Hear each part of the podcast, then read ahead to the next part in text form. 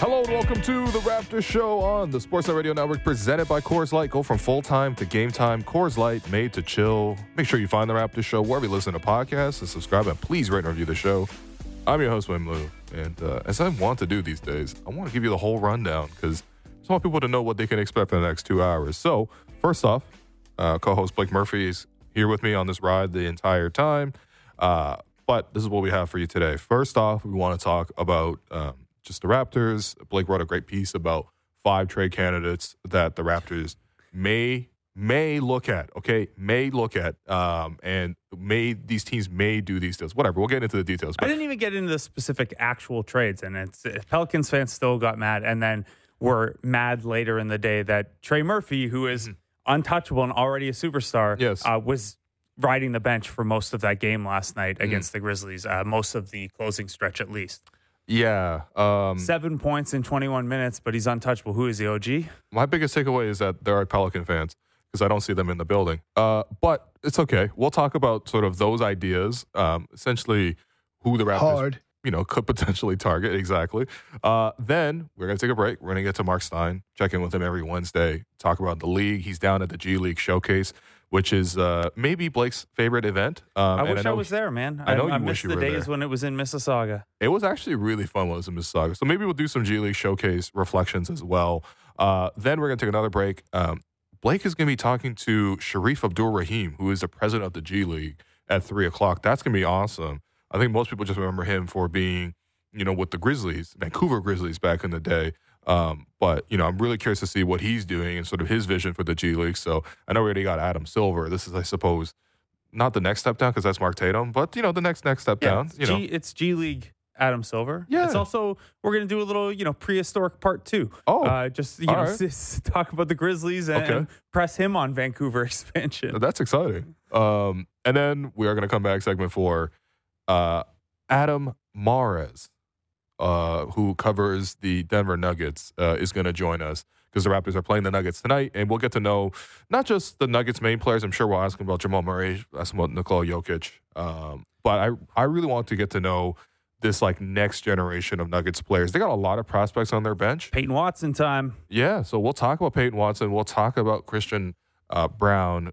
Uh, Julian Strawther. Julian Strawther, these kind of types, and, and get a sense of sort of who else the Nuggets have. Because everyone already knows essentially the top seven or eight from watching them win the finals last year. But anyway, Pork this is a long. This pork. Just shuts the pork belly. Um, yeah, but yeah, Blake, how you doing, man? You good? This is a I'm long intro, but I'm you know. good. It's a long intro, but there's a, a nice G League thread through a lot of it, in that you know some of the guys that the we're going to talk about on the Nuggets side were G League standouts like Peyton Sure. Mm-hmm. Watson. Um, yeah, we can. Uh, we also, I mean, we joked about the Pelicans a little bit. There was obviously nothing Raptorsy that happened yesterday. Uh, they were off. They play the Nuggets tonight, Yeah, but we got a couple pretty good games man. last night. Um, you know, Spurs, Bucks, whatever, Suns losing to Portland, whatever. But Yeah. we got a great nightcap in a game that went to overtime and had you texting about the Celtics being frauds in the group chat. Um, that was the nightcap as Uh-huh, Golden State uh-huh. beats Boston in overtime. But the big one was Ja Morant's return. Yeah. Uh, Pelicans against the Grizzlies, which I think at the time when Ja and Zion were drafted, Mm-hmm. you know, we thought that maybe that would develop into an individual rivalry. Maybe these were two teams on the upswing. It's been a little delayed to get to that point because of Zion's injuries, because of Ja's uh, disciplinary matters. Mm-hmm. But we finally got to see it again, and it came down to literally the very last Yeah. possession Oh, yeah. with Ja Morant. I mean, first of all, like jumping up and down, frustrated, not wanting that timeout Yes. after they come down uh, with the rebound. So Ja wanted to attack in transition. And then as he told TNT after the game, uh, once they'd called the timeout, the only play they were running was run 12, which is Ja string him out in ISO. He has Herb Yeah. Jones on him, who's, you know, a pretty good defender, a, a lot of length. Maybe you could make the case that Dyson Daniels is a better, you know, point of attack on a point guard defender. But either way, Ja breaks down Herb Jones, spins, drives one way, spins back the other way, lets a floater go over Herb Jones's arm here and Dyson Daniels' arm here with the rear view contest. They literally high fived each other. The two defenders high fived each other as Josh spun underneath And then it for the game winner. bounces off the Wild. rim and in. Yeah. Um, What a game. Yeah, what what a game! First off, bring a new definition to the term "call 12. Uh, but yeah, no, seriously, it, it was. Um, look, I, I think Ja obviously has like a long road ahead of him in terms of like a just in the short term getting the Grizzlies from so far under 500 into like anything relevant in terms of the standings. Um, obviously, the Grizzlies are just really sad. Honestly, they've had so many injuries. They've had him being suspended. They got a long hole to you know dig themselves out of. But I also, the, the bigger picture is just it affected his reputation so much, right? Mm-hmm. And, and it's something that obviously it, it's his own doing. But like you even saw after Ja hit the game winner, had this great return. Everyone's joking about, hey, don't let Ja Morant go on IG Live after the game, which is a funny thing. But it's like this is gonna stick with them for a long time. But to me, it was just awesome to see Ja Morant, the basketball player, return to the floor. Number one, it gives you another watchable team because the Grizzlies Oh, are yeah. flat out unwatchable when Ja is not playing. They are just so hard to watch. It's uh, Desmond Bane kind of playing 100 miles per minute, making a lot of mistakes, taking honestly a lot of bad shots, making some, but you know, not enough.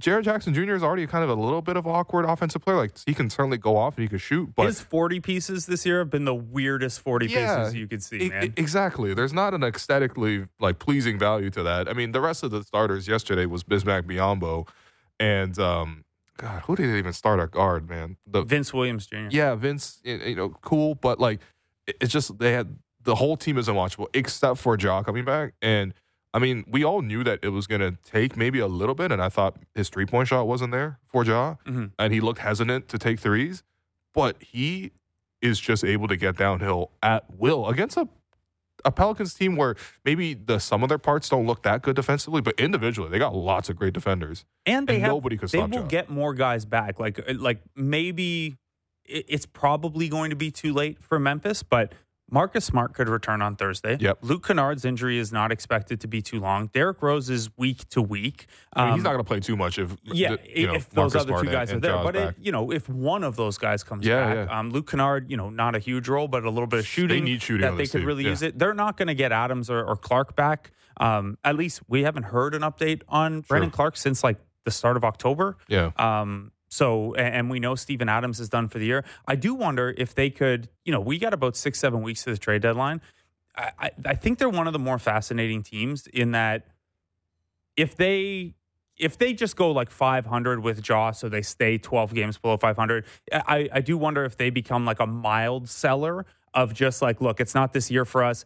An Maybe. expiring contract, that Derrick Rose type, we flip that and, and take a look the next year. Now, obviously, they're very young, so you wouldn't do that with with too many pieces. But if they go mm-hmm. on a little bit of a run here and start getting into play in territory, at least where that's within striking distance and everything looks good around Ja, I do wonder if they're a team that would look at the fact that Bismack Biyombo and Xavier Tillman are their center rotation right now in their entire center rotation. And they look at maybe fortifying that spot with one of the centers available because you hmm. see pretty quickly with Ja how quickly the other pieces snap into place, right? Like Jaren Jackson's place make more sense. Desmond Bane goes from being overextended as a number one to like a really nice secondary offensive Yeah, attack yeah, I guy. like him, yeah. Um, and you know he didn't even hit the three that well last night, but he buy been, one, yeah. he's been the entire offense dur- during this time. So you know you get Marcus Smart back, you maybe get Luke Kennard back if they go on a run. You say, hey, let's let's upgrade that Biyombo spot, move Biyombo to a, to a bench role. I don't think that that anything could happen where they're super aggressive, but they I are. it, I, yeah. I think uh, you know a swing team where these next six weeks could push them in two different directions. yeah. Um, I'm curious to see that direction as well. Um, it- quietly, I feel like their development pipeline isn't as robust as They it was. lost a lot of guys, like Yeah. a lot of guys that just left for nothing or got you know part of a, a trade or something like that. Yeah, Like they've just. I don't know. There's a there's a brain drain to that, and they've actually still been a team that still hits on guys, right? Like like Desmond Bane is a really good find, and, and Oh, probably should have been excellent. taken 29th overall. Um, obviously, Jaren's a top pick, so that's that. But like Yeah. Santi Aldama is a rotation player. Xavier Tillman's a rotation player. Ziaire Williams is a rotation player. John Konchar probably better off as like a like a 12th man energy guy, but like a playable Yeah. guy. It's just they were hitting at such a high clip Mm-hmm. on these guys. And when those guys leave and you kind of replace them with nothing or you trade away picks or whatever, um, it can get a little, it gets really tough to, to kind of maintain that over, as we've seen in Yeah, Toronto. for sure. And I and look, I think part of it is just this is like they're suffering from success. You know, Mhm. like when you are down, and they were they were obviously in a bad spot for as a franchise. They traded Marcus Gasol, that kind of kickstarted the whole thing. They traded Mike Conley as well, and then the grit and grind Grizzlies. they were bad for a couple years. That's how they get a Jaren Jackson Mhm. Jr. Um, that's how they got uh, Ja Morant with the second overall pick. Like, you, you, but then when you become a winning franchise, all of a sudden you're picking lower. Yeah, you can get like a home run like Desmond Bane, but sometimes you you got to sort of figure out what the rest of your draft prospects look like. I think on the other side for the Pelicans, I, I was. I mean, Underwhelmed? I- I'm often underwhelmed when I watch the Pelicans because I like and I individually rate so many of their players. Um, you know, every game it looks like, you know, somebody for them is typically going off. Brandon Ingram, I thought was excellent yesterday, 34 points, 11 of 18, 12 of uh, 11 of 12 from the free throws. Uh, JV was also quite good. Mhm. Took him out late in the game. Big decision for uh, you know Willie Green, but you know he was cooking before that. 12, uh, 22 points, nine of 12 shooting, 14 rebounds as well. But you know they just they just didn't have any answers defensively against Ja. Which And is tough because they're supposed to be a team. Like, obviously. But he was only driving to the basket. Like I think a more creative coach could have done something different to scheme that away because that's all he did. Even the last play of the game, he went to the he went to the cup and scored. Here's the thing, though. You saw that last play of the game. I did. And, like, not only does Ja have great footwork on those change of directions and great touch around Yeah. the rim, he's like a 99.9th percentile athlete, even by NBA standards. Like, that, you. that ability to string a defender as long and as agile as Herb Jones out and Mm. just, like, burst past him and then spin back through the help, like, that Oh, is- ridiculous. That is something very few guys can do. Like that's MVP level athleticism. So obviously, we're not putting him there yet because he just got back. But I mean, you know, he was he averaging he was averaging 26, 6, and 8 last year Yeah. before he went down. And that was, you know, that's really without a three point shot. He'll take it as a Yeah. as a hey, you went under because you don't have a prayer fighting over a screen against Ja. Yeah. Um, so yeah, I mean, I, I do think look, if these teams played again in the next little bit, you'd scheme that a little bit differently. Maybe Dyson Daniels takes you know more of the share of that. Like like Herb Jones, the way he played last night, thirty minutes probably a little bit too Mm-hmm. Yeah, much. I You could have shifted that. So, like Dyson Kind of Daniels, a nothing on offense. yeah, Dyson Yeah. Daniels only played 13 minutes too, and Also he's, nothing and on he's like offense. theoretically your Yeah. yeah. I mean that's the problem with Yeah. playing him is is he does gum up the offense, but he's I think probably your best point guard defender. Um, so Yeah. you know maybe you do that a little bit differently. I would just trap him. I would trap him and let I would let the rest of the Grizzlies beat me four and three Yeah, because the Grizzlies can't beat anybody four and three. yeah, I mean Desmond Bane and Jaren Jackson with that little bit of extra space, Yeah. but you'd still rather them do it. Like you, you'd rather make the team that is seven and eight or uh, six and nineteen before last night Yeah. beat you four on three than have Ja beat you Yeah. five on five. That's easy to say. Yeah. It- it's also like, look, man. I mean, if CJ McCollum wasn't uh, didn't like airball and then like get only glass on two pretty open looks down the stretch, it, it- we we might be having a different conversation. But I, I do want to ask you about Zion a little more specifically, though. So, I mean, he finishes the game with 13 points and- four assists. He only played 25 minutes, a little bit of foul trouble. Mm-hmm. They lost his minutes significantly. Like th- that Zion and bench unit, Yeah, got where he's the center. absolutely Yeah. caved in. And some of the minutes came with, with Cody Zeller, um, but they got caved Yeah. in.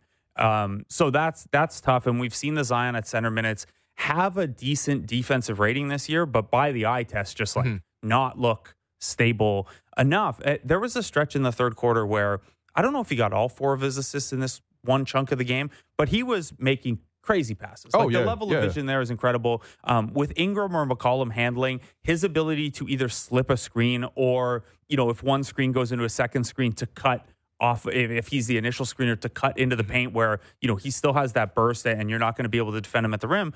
But it really does seem to me at least, and I wonder how you feel about this, this far into Zion's tenure, they're still trying to figure out where he fits and how best to use him offensively. Oh yeah, I that's my takeaway. Almost every game watching him. Now I understand that like part of this is like the fitness concern, and this has been like beaten to death to the point where it's almost uncomfortable. Like, yeah, I mean, like that. that explains why he's playing 30 minutes a game instead of what I mean, 36. Yeah. minutes a game. But Yeah. it doesn't really explain why, you know, on a game last night you can go away from him for in quarter entire quarters at a time. Like you've Yeah. got good offensive pieces, but you don't you don't have a good enough offensive team to just not go to Zion Williamson or like even if he's a screener or a decoy, mm-hmm. right? Well, I think part of this is just like the, the Pelicans roster construction is that like they don't have great like connectors. They don't have great like they they have guys who can definitely create advantages and maybe pass out of them, but like CJ's looking to score. Um, Ingram Ingram's is looking to very get much into that looking to score. bag, yeah. JV is a guy you give the ball to him so that he can score.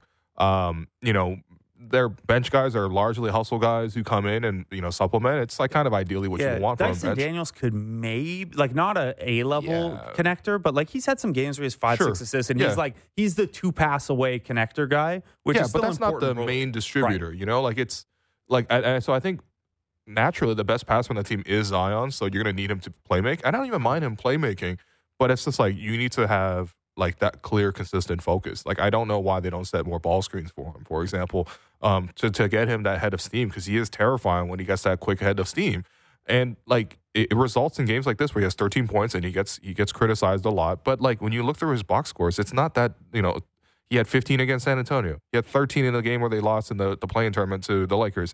He had 10 in Sac- against Sacramento, uh, 12 against San Antonio. Like it, these things happen for him, and it's because he's not fully like. I guess they don't fully prioritize them, but I mean, whatever. I mean, there's other issues. This is deal with. also like it's a team that has Zion Williamson and Jonas Valanciunas, who you know you're not going to retool the offense around what Jonas does well, Mm. but it's notable that you have that center in your lineup, who we know is a good finisher and a good role man, um, and you have Zion Williamson, who yes gets used as a pick and roll ball handler more than the screener, but a team with those two guys should not be 29th in using the roll man. Oh yeah, Like they're 29th in possessions finished using the screener, like uh, passing to the screener and having the screener finish. You know how many plays Zion Williamson has finished this year as the screener? Four. Oh, that's that's unbelievable. On the That's year. unbelievable. And like, look, he Yeah. he's up there in terms of you know how often for a forward he runs the pick and roll, but Yeah. like league wide, he's not even like at the league Yeah, median in terms of so they're not using him a ton on either side of the pick and roll, but almost never as the screener. It's, it's a little bizarre to me for a team with him and a team that has Jonas, who Yeah. when Zion sits, you could see him running a lot of pick and roll. Mm-hmm. When Zion's on the floor, they could run pick and roll if it, if it's a non Ingram lineup. It's just weird to see them. I guess it's it's just weird in 2023 to see any team not use the pick and roll a ton. Like we just saw the Hawks twice in a row, Yeah. and every single possession down the floor is a pick and roll. Yep. Um, and then the Pelicans are just kind of like, no, we're we like our three one on one matchups. Yeah. Um, I'm happy Ja's back. Um, real quickly, just the the second game was also great. Um, I thought the Warriors were just dead the whole game, and the, the, the Celtics were playing worth their food. What did you call it in the chat? The the fakest close game of the season. It that, it felt like a fake close game the entire time. If it was like, oh my god, the Warriors have, you know, rookies on the floor. They have Cory Joseph on the floor. They have like, you know, Dario Saric and, and Chris Paul. Like Chris Paul looking so washed. It's actually it, physically hurts me. I don't even like Chris Paul. Cory Joseph was the best Canadian in that game, by the way. Oh wow, that's uh that's really tough. But yeah, Wiggins is really struggling, and he was struggling last night too. But it, somehow they were in this close game. I mean, somehow is that they have Klay and, and Steph, and other guys did step up. And I think when you looked at the like the final possessions, the Celtics had literally every open opportunity you could possibly ask for, and they squandered every single one of them to the point where they uh, the Warriors were able to get it to overtime. And at that point, you could just tell that the coolest person in the building was Steph Curry, who made an assortment of great plays. But obviously, everyone's going to remember that rainbow, that absolute rainbow where Chris Paul found him with the cross court pass. And Steph, I mean, like, it wasn't even like he was open because Derrick White was just there right on him and a bigger defender. And he also made a great contest. It was also late shot clock. And Steph just managed to shoot the quickest shot. I think Assad tweeted this on Twitter. It was like, how is he still fast in slow motion?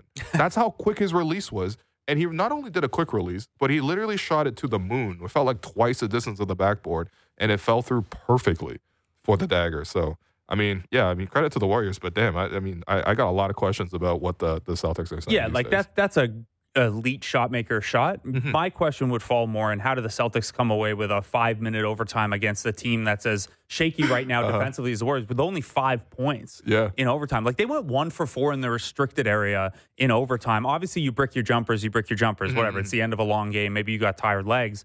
But yeah, one for four in the restricted area is uh Well, is pretty ugly. well, couple I- turnovers. This too. point was made a couple of times, but Steph was in foul trouble for the whole game.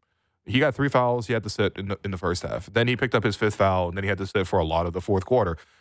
When he returned, you have Steph Curry on five fouls, and you have Chris Paul on five fouls. And I'm not saying that it's like the, it's, it's a layup line against those guys, but you have to find a way to get downhill to put pressure. And when you especially have great wings like Jaylen Brown, like Jayson Tatum, even like Derrick White, who had a great game yesterday until he bricked every single three at the end there. Um, like you got to find a way to get downhill more, and that's my biggest gripe with the Celtics. Is just like this is going to hold them back. They don't have that mindset to go to touch the paint as nearly as possible. Maybe it's because they're so good at threes, they just feel comfortable. Like, oh, this is a good shot. I'm gonna take it. Reminds me a little bit of the Rockets though, back in the day. Even Yeah. though what they had, th- this team has more ball movement. It's to tough clear. too. Also, like like Boston is playing two point guard size guys in Jrue and Derrick White, but part of the benefit of those guys is like Yeah. they defend positions up, right? So you don't feel that small. Mhm. And then your wings are Tatum and Brown. That's it. That lineup against them had Steph and Chris Paul Mhm. on the floor. Klay Thompson, who is not, you know, the three four checker that he he once was defensively, and like, look, I, I like Trayce Jackson-Davis. I thought he had an awesome game. I, I think It was great. I think he's probably going to start some games soon, given how shaky Yeah. Looney's been and obviously Draymond's absence. Um, like I've got time for Looney. I, I like Looney as a Yeah, guy, but he's fine, yeah. struggled He lately. struggled. Um, but yeah, you got to be able to find more spots in, in that defense than hey, we're going to take jumpers over these point guards. Yeah. And and whatever. Like I'm sure you ask Joe Mazzulla, who is very prickly as we know, he'll be like, I'll take those open shots, you know, hundred times out of hundred. Which Those is are wide open shots. it's probably true. But I mean, at the same time, it's just like you had a great opportunity to potentially foul out Steph Curry. Mhm. You had a great opportunity to even foul out Chris Paul, which I don't even think Chris Paul was contributing that much. But you tell me who I want a close game with, Chris Paul or, or Cory Joseph. I mean, the the you know, young like- guys had been shaky enough that like they went away from Podz for a big chunk of that game. Well, Like, he well, played 16 minutes. Podz Podz hurt his back. Um, oh, that's why he left. and so he left stretch. right before the end of the first half. Okay. And so he seems like he's gonna That be okay. He says he's young. He's like, I'm I'm good. I'm ready. And he was very happy for the team. But like, yeah, I mean, you had a great opportunity. But I mean, the funny thing with the Celtics, when you look at the stat lines, is like, okay, so they took 58 threes. They only made 17. 58. First off, making 17 threes is enough to win, but not if you take 58 attempts, because that's still 29%. It's yeah, unbelievable And the you made Warriors were 17. 20 of 50. The Warriors were 20 of 50, which, I mean, like, listen, I mean, Steph and, and Klay are obviously better shooters than pretty much everyone on, on planet Earth. Um, but when you look at the individual stat lines, it's like, you know, I, I don't, I, I get that these are open shots and I get that he was hot to start the game. Derrick White taking 18 threes is just not like, not appealing product. No. Uh, I you know, like that's think cook so. product. What what happened to the game I love when Derrick White shoots 18 threes in a game? Uh, okay, so I have, I mean, one statement to make and then a question for you. So, uh, in addition to Trayce Jackson-Davis, I was very, very happy to see Neemias Queta Yeah, get a double yeah. double on that. He is, for anyone who doesn't know, the first uh, player from Portugal to ever play Yes. in the NBA. Yeah. Uh, Cambridge, where I'm from, is a heavy Portuguese population. nice, so nice. I'm not Portuguese, but I'm I keep an eye on him, Okay, and, and you know I, I like to see that happening for them. However, the fact that you know he played 21 minutes, they basically ran an eight man rotation. Now I know they were without Kristaps Porzingis in this game, Mm-hmm. Yeah. and that's probably enough to to swing it. I mean, But- he's the guy who would actually attack mismatches and actually play in the post, which is the funniest thing. Yeah, and like then you don't have to play Al Horford one minute for every year old he is, you know, playing 38 minutes. Um, is old. dropping Porzingis back into this enough for you, or do you still kind of feel like Boston is No, like enough, one man. bench piece shy? Uh, they're probably one bench piece shy. Uh, I don't really see how they get there. There's not big contracts I see on their bench really that you can even make that happen. They kind of took a lot of fly. They took a lot of flyers on the Raptors flyers. Yeah, So Svi they got and Banton and, and Oshae Brissett and they had uh, Champagnie, I think. Um, at, some one point, yeah, yeah, they, yeah. they cut him. So that's He's four, with the Heat's G League team. Right, right. He's in Sioux Falls, um, or I guess he's in Orlando for the G League Showcase, which we'll get to. But um, I mean, yeah, I, I just don't think that those guys hit for Toronto. I don't think they're quite hitting for um, Boston either, in terms of especially for a team like Boston that wants to go to the finals. Mm-hmm. Um, yeah, they probably need to add one more guy. But I mean, even even still, like you, you look at even like uh, like Akita's like a success in in this game, like he was just getting downhill and bully balling guys. And I do feel like they're missing that element. Or they can just have some of their wings or guards play. Like I feel like I, I see like Jrue Holiday playing more in the post than I do for some of the other guys. Yeah, but Drew Holiday in the, at this stage in his career has gone like full Kyle Lowry, where he I thinks guess. he's a power forward. Yeah. I mean, he kind of is half the time, but Yeah. Yeah, I don't know. It's uh, it was just funny to see the Celtics lose, and it's always great seeing Steph, man. Incredible, incredible. run Yeah, I Steph mean, this is the thing about the Warriors too, and it's why we've talked about them so much for That's why I a 13 can't and quit them. 14 team. Is like, yeah, we like they're an entertaining product when they're good, or even if they're not good. If like Mm-hmm. one of Steph or Klay have like a lights out night, it becomes really really fun, and, and Yeah. we we miss that aspect of it. Um, we also missed talking You about my just article because we gotta mistakenly we gotta break become shortly from. Marc Stein. Uh, I guess we can come back to it after. You know though. what? It's, it's we not will come going back To anywhere. it. We will come back to it because Blake identified five potential trade candidates. Those names are Trey Murphy III, Jalen Johnson, and Manuel Quickley. Their names are. exactly. Jaden Ivey and Andrew Nembhard, And Uh, we actually have a, a- another two to discuss. So we have seven to- guys we can run through. To be clear, the the point of this article wasn't necessarily the Raptors should go trade for these guys. It's trying to identify guys like Shai and Halliburton, who yes, everyone liked. They were lottery picks. They had all rookie ish Mm. for seasons, but they were not anywhere near the level that Shai and Yeah. Halliburton would become. Now, some of these guys that we looked at won't get there. Some of these guys are maybe already on their way, like a Jalen Williams from OKC, who I Yeah, left off the list. man. Trey Murphy is maybe already on that side of it, you know, Yeah, given what he's done maybe. offensively. But the exercise was more about like, hey, if you are a seller at this deadline, Mm-hmm. yeah. the Raptors or anyone else, that's the type of guy you're Right. trying to identify. A guy who, you know, the other team is not going to be like, yeah, I have him for free, but a guy who you think can develop that next that next level. Um, and obviously, you know, the way a headline gets done, the way people consume things online, it was just like, oh, the Rap people Uh-huh. consumed it as the Raptors should trade for all five of these guys. That was not what the article was. It's okay, man. You you really can't like once you put something out as content, like how people receive it, how people repackage it, how people digest it is uh is- is not within our control anymore. So we're gonna take a break. Uh, I've been your host Will Lou. You've been listening to the Raptor Show on the Sportsnet Radio Network. When we come back, let's call up Marc Stein. Breaking down the top stories in the NHL every day. The Jeff Marek Show. Subscribe and download the show on Apple, Spotify, or wherever you get your podcasts.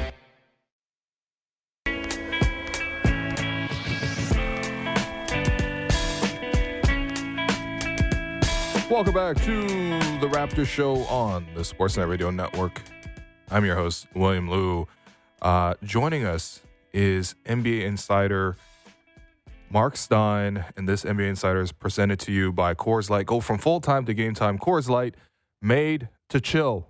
Marc Stein, what's going on, man? Gents, I'm good. How you guys doing? I'm doing pretty well. I'm a little jealous of everyone down at the G League Showcase here this week. So I got to ask, Marc, if we were ranking G League Showcase locations, uh, Orlando, Mississauga, Las Vegas, what, what's getting top of the table there? Well, this will actually surprise you guys. I love Toronto so much that I was very fond of the Mississauga showcase because I got to stay in Toronto. It was close enough, and if it was up to me, they could they could park it there, and I would be thrilled. I am a Vegas guy for sure. I love going to Vegas, and I definitely love going to Vegas in December compared to July. But like I said, I don't know that many of our colleagues here would vote this way. But if uh, if it was up to me, we'd be back there. Yeah. I appreciate you saying that, Marc, just because you're on a Toronto radio program. It's, it's all good. No, I'm kidding. It's a hundred, but it's a, it's a, it's a zillion percent true. like I said, I might be the only I might be the only media guy voting that way, but it is Yeah. a true statement. All right. Well, no, I remember uh, going to the G League Showcase once or twice when it was in Toronto. It was actually a, a great opportunity. I was a much younger journalist at the time, and uh, it was a great opportunity to get to speak to a lot of people. You just honestly just randomly walk up and you're like, "Hey, that's Anthony Parker, former Raptor." To me, he's a former Raptor, but it's like, oh, he's actually managing the Lakeland Magic. Let's talk about that. Let's talk to Kendrick Perkins, who I think at that time was 2018. He was actually uh, still trying to get back into the league potentially at the end there before transitioning them to media. But it was actually great to talk to Perk. He was a super nice guy. He didn't know me at all. But uh, yeah, Marc, for people who don't know what the G League Showcase is like, like what what's the deal there? Because we've been kind of teasing this idea of like front offices will be all there, and they're maybe going to have some discussions to come out of that potentially with some traction on you know deals or whatever. Can you at least give us the you know the the, the 500 foot view of like what is the G League Showcase? Yeah, so the G League showcase, basically the whole G League is here, all playing at least two games, and as a result, every NBA team sends its front office here because in four days you can literally get a look at everybody playing in this league multiple times, and so it's obviously valuable to teams from that perspective, from the scouting perspective, but this is not an event open to the public. That's what makes it different than Summer League. Summer League is in July. There are more transactions happening while Summer League is happening. That's also an issue, but Summer League has become such a big deal.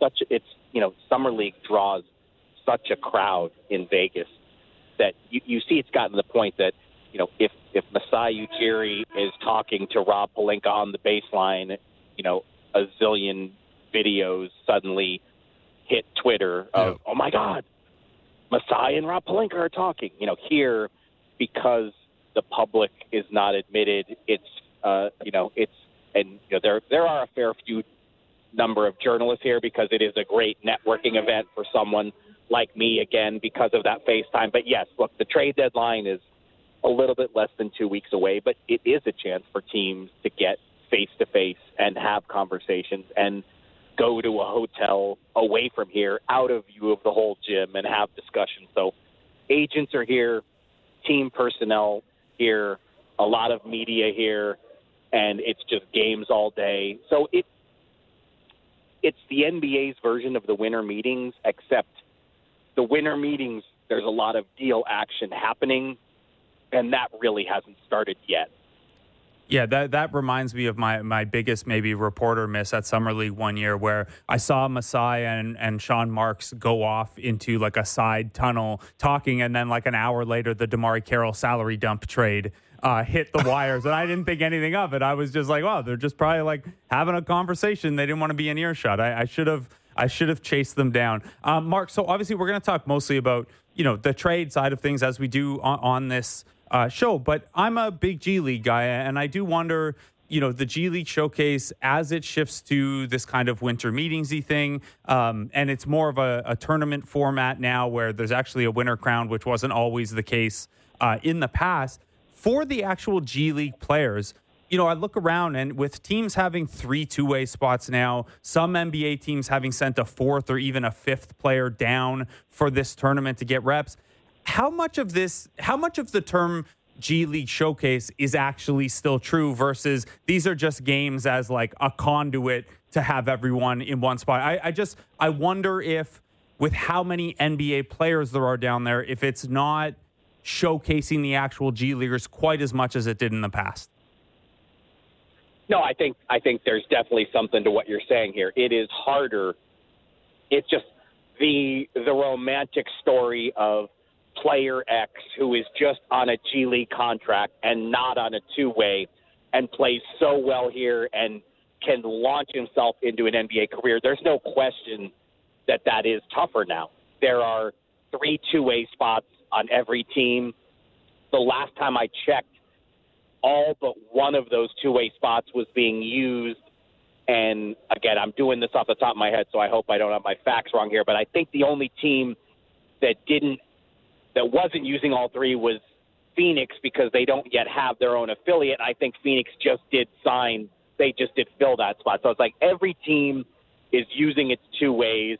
And, you know, you get a situation where like Indiana sends Jarace Walker down here. And of course, he's, you know, a, a high level draft pick who's going to be featured if he's playing for the G League team. So I think you're totally right that, you know, it, it's harder to kind of maybe the showcase opportunities are somewhat diminished. But that said, it is still a gym full of NBA eyes. And so, you know, for the players, it is still an opportunity. I mean, you know, we just saw you know, Lance Stephenson come back to the G League because, you know, he knows that, you know, 30 teams will be watching these games. So, you know, he wasn't in the G League previously this season, and now he's with Minnesota's team, Iowa, because he knows that this is his chance to audition for a bunch of teams. But it's also a really interesting vibe because with no fans here, the players have to create their own energy. That's something that has always fascinated me about mm-hmm. this, that –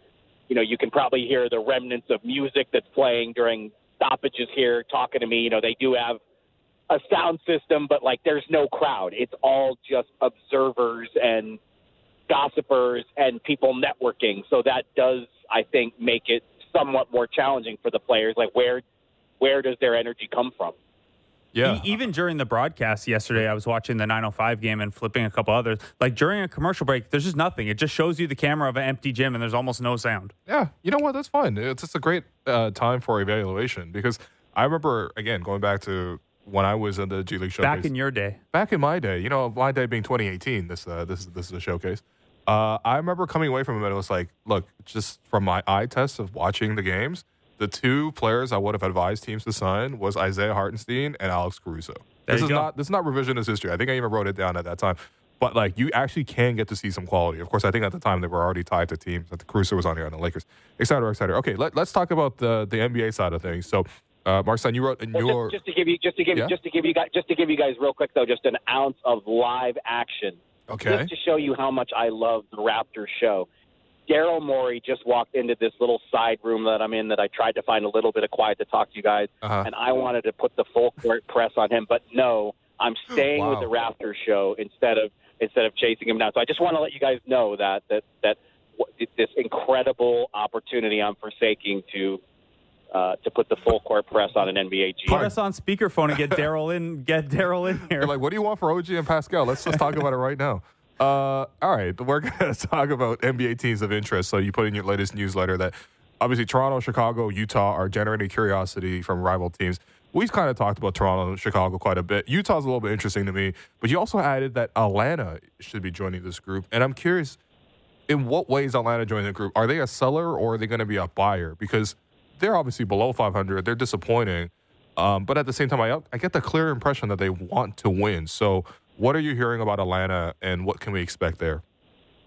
Yeah, look, I think they hired a win now coach in Quinn Snyder, and they really, you know, they they were very aggressive to bring Quinn Snyder in last season in late February because they wanted him Mhm. to get some time with his new team, kind of a bonus, almost not quite two months, but a bonus eight to ten weeks of seeing what the Hawks have and you know which ways he might want, you know, which ways as an organization they might want to go forward with his input. But like, make no mistake about it, they brought him in in in large part because they were hoping that he was going to lift Trae Young to uh, you know a new level and form the kind of bond that Quinn Snyder had in Utah with Donovan Mitchell, and they had a really tight bond. I I I, I frequently told the story. I, rem- I remember covering a Jazz Mavericks game in Dallas one time, and another reporter and I were talking to Quinn, and Donovan Mitchell came over to basically interrupt the interview and uh, to give his coach like a massive post game hug after they had beaten the Mavericks. And you know that that that's not a typical thing. So you know I I think the Hawks made their coaching move in hopes that Quinn Snyder could form the same kind of relationship with uh, Trae Young.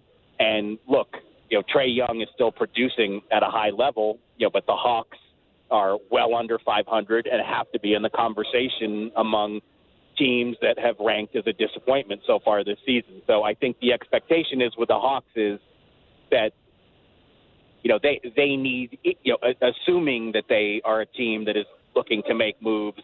Uh, you know I don't think they're a sell it all and, and, and strip it down kind of proposition. I mean I think they're they're in search of the best complements to Trae Young that they can find. So Trae Young and Quinn Snyder have the proper cast that surrounds them to really go somewhere. I mean, I think that's Atlanta's goal. What do you think about the Cleveland Cavaliers situation, Marc? Where obviously Atlanta, you know, they kind of occupy a tier with Toronto, Chicago, and Utah as these. Eh, they're not good enough, but they're not. They're not all the way at the bottom kind of teams. They're they're kind of their own middle tier. And Cleveland is three games over 500. They would avoid the play-in right now, but they obviously just suffered, uh, you know, a fractured jaw in Darius Garland, a longer-term injury to Evan Mobley, and, and there have been rumblings that hey, Donovan Mitchell, who's a free agent after this year, you gave up all those assets for him. You can't be all that sure he's going to re-sign at this point. Is Donovan Mitchell and the Cavs situation another thing that you know potential buyers around the league are keeping a close eye on?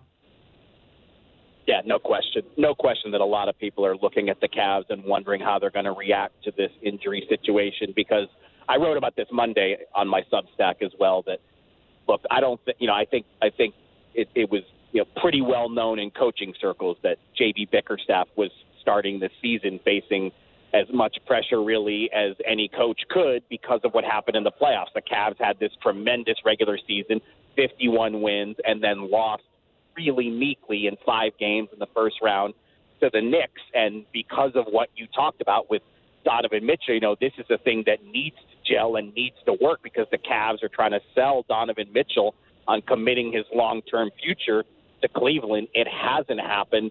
And now I do think the injuries actually ease the pressure on JB Bickerstaff because how can he be expected to, uh, you know, get this team back to a 50 win level when he's missing two of his four main guys?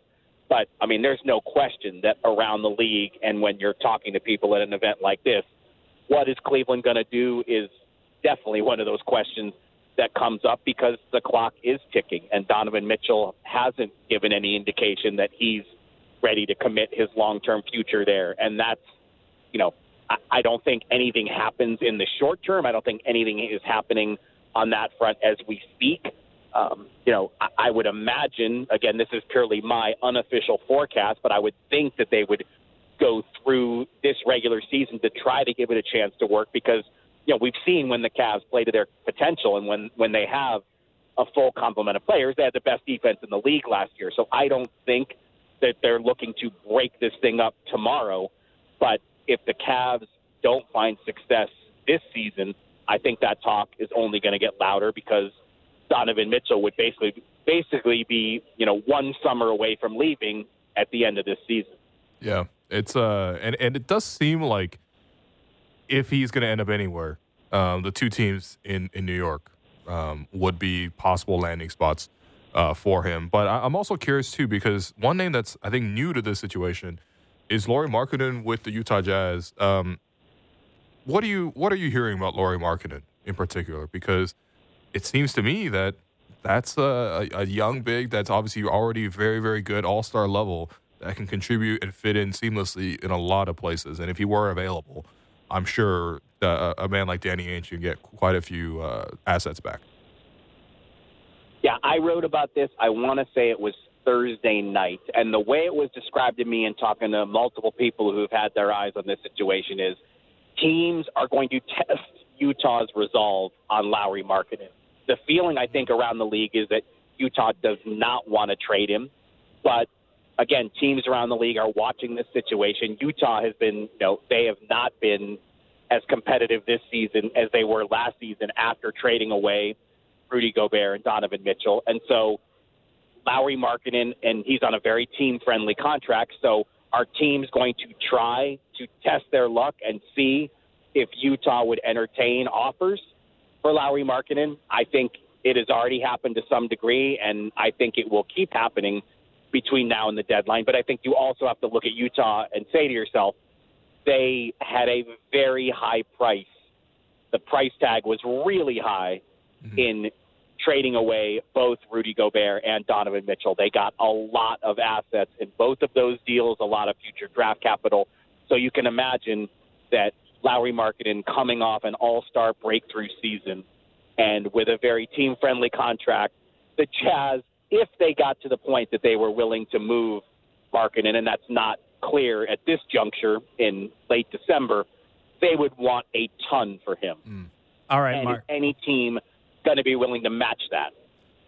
Yeah, that's it's going to be a, a, tough one, especially if the asking price is quite that high on Big Shotgun, Lauri Markkanen. Uh, Marc, before we let you go here, we, have kept you almost long enough. Um, you asked your readers in your latest uh, newsletter at, at markstein.substack.com about, hey, this is the end of 2023. What are your favorite memories of 2023? This is your last hit with us for the year because we're not on air next week. What is your favorite memory uh, of the NBA 2023? Or I guess it doesn't have to be NBA. You're you're a well-rounded person. It might not be NBA. What is your favorite uh, moment of 2023 here? You know what? I'm here's the honest answer. I still am drafting up my list and kind of deciding. I don't know that I have a clear-cut choice on it yet, but I'm so glad that you guys brought this up because I hope that means I would get a submission from one or both of you because kind of the whole point okay. of right. my exercise was instead of me just making this is Marc Stein's list of his five or eight or ten favorite basketball memories from 2023. I I like to do it community style on my Substack, so I've invited I've invited readers to hit me with their favorites, and I've started to get a, a, a trickle of those. But like I said, I would love I would love to be able to feature a nomination from either of you guys. All right, well, both of you guys even. So say less. So, we, uh, we will be in your inbox. Don't worry. Let's do it. Yeah. Okay. Well, this NBA Insider is presented by uh, Coors Light. Go from full time to game time. Coors Light, made to chill. Marc Stein, appreciate you, and uh, have a happy new year. And besides, aren't we on? Aren't, aren't we on next Wednesday? Isn't that December thirtieth? No, December we are, 27th? we are off next week. We are off next week, but you know, if you hear What? anything from Bobby and Masai, What? just call us immediately. All right. I'm sure they're down there. I, I, I, I- I can neither I can neither confirm nor deny whether I've spoken to them. okay. All right. Well, we'll read, we'll have to read your Substack then. I'll, as soon as I get something, you're my first call. Okay, I, I'm I'm dead serious about that. I would love to know. All right, uh, pivoting away from this conversation, back to the Raptors in particular. Well, I have sorry, I have one follow up for you on what maybe your most and, and I guess we're off next week, so we can't do like New Year Yeah. stuff necessarily. Yeah. But um, I just saw the news that that Messi is going to play here in October. yeah, Uh, how high does that rank on a list for you of like things you're anticipating in 2024? Like, obviously, I know it's Man. later in his career, but like, I don't the- care. for him to play in Toronto. uh, as the Kylian Mbappe meme says, I will be there no matter what. Um, no, but seriously, I've actually already past that? I've already had conversations with friends who have season tickets, and I've arranged it in advance. Okay. So The TFC show And with this is like- William Lou. Three months ago, I think this happened already. So this is well a year in advance. But yeah, that's going to be super exciting. It'll be a hot ticket. I- Lionel Messi, please do not miss the game. Yeah, I, I guess my other question is, if this was known a while ago, why are, is Uninterrupted Canada just like tweeting about it now and like putting out? Uh, Because he is playing in Montreal and Vancouver too. Were those known as well? No, I did not know that. Okay, that's Oh so my God. Montreal May 11th, Vancouver May 25th. Okay, I might have to hit my connects in, in those I mean, in those look, cities as well. May 25th. I don't. I don't know. Is, is this team going to be playing still? You might be able to get out to Vancouver. I, I know you like a little West Coast trip. no man, uh, uh, honestly, Canada's got some great cities. Um, and uh, yeah, it's always great to get around. Okay, we're you're not going to get around talking about this list that you have. So I Trey mean, it's Murphy the third, like Jalen it's, a, Johnson. it's something we can do anytime between now and February 8th, right? It's I just know. yeah. I know, but you wrote the piece. I Yeah. want people to read the piece. It was really comprehensive. I wrote, I, I read it uh, when you dropped. I, I read it again for preparing for this uh, segment. Out of those five guys, if there's one guy that you think, if you had your pick in terms of these five players to pursue, out of those five, and again, the five are Trey Murphy the third, Jalen Johnson, Immanuel Quickley, Jaden Ivey, Andrew Nembhard. If you have to say one of these guys is going to become a future All Star, most likely to become a future All Star. Trey Murphy. Okay, I? I think Why? he's. I think he's on that track. I, I really like the offensive package. Um, there's a little bit of shooting there, obviously. Now, not a lot of self creation Mm-hmm. on threes, but the the data we have so far says, hey, this guy can knock down a shot. He has been a little up and down defensively, as you might expect from a, a third year player. But he has a seven foot wingspan, which we know this Oh, team man. likes. This guy uh, raptor like build. six eight six nine with, with a seven foot Yeah. wingspan, but he can Yeah. shoot, so that's the difference. Yeah, And then there is is. just like as far as wing players go, a really tremendous nose for being able to get into the paint, whether it's as a Mm-hmm. cutter, um, whether it's as an offensive rebounder. Like like he is already a high end play finisher. Yeah, Um, now, in terms of how that stuff is going to scale, yes, we would need to see him self create a little bit more. That's the biggest determinant of can a really good offensive player become a great offensive player. It's like okay, well, when it shifts from Mm-hmm. Brandon Ingram and CJ McCollum are creating your looks to you're creating those looks for yourselves and others, Yeah. that's the the biggest question mark in terms of can a guy's skill set skill set scale. I think it's why Jalen Williams' year so far this year has been really really encouraging because it's not just feasting off of Shai stuff. It- It's creating stuff on his own, leading units without Shai. Um, that would kind of be the next step. But I, I think I have him in a tier above these other names, and a big part of that is why you know Pelicans fans were kicked to be like, you're not getting Trey Murphy, even though you know he is not playing in crunch time sometimes, and you know offensive pecking order wise is probably fourth on that team. Yeah, um, I guess the path for him because he, he's not real. He's way more athletic than Mikal Bridges, Yeah, who is already a pretty good athlete in his own right. But yeah. I mean, he was in the dunk contest last year. and, exactly, like he's that, level of athlete. But that's kind of the path that I think he would maybe need to get through to like maybe see if he can become a number one option. Mhm. And uh, it, I don't think he becomes an all star. Well, actually, I don't think he becomes an all star in the current set, setup of the Pelicans. I think that's. I mean, unless he significantly makes a huge skill jump himself, I feel like he, he's one of those opportunities where it's like you need to give him even more of an opportunity to run his own system, kind of like Mikal Bridges is doing in, in Brooklyn right now, to get that kind of recognition to become an all star. Yeah, it takes a little bit for that stuff to scale. And then of, the, of those other names on the list, you know, I think Andrew Nembhard is probably the most logical in terms of hey, where where could the Raptors make a trade? what what yeah. fits? Because you know he is behind he is behind um, Nembhard there, and then they have Buddy Hield and Bennedict Mathurin as well. Um, Nembhard, I don't think has the upside of these guys that we're talking about, but I do think he could do more than what he is there. And then Immanuel Quickley, there are cap scenarios we'll get into over the next couple months where maybe you could make an RFA play for him if you go a certain direction at the deadline. Sorry to talk so fast. I sound like Will Lou outro. it's all good, man. I just want you to feel that that heat, that pressure from Derek in the ear. pressing like uh, Andre Onana. But uh, anyway, we're going to take a quick break. I've been your host, Will Lou. You've been listening to The Raptor Show on Sportsnet Radio Network.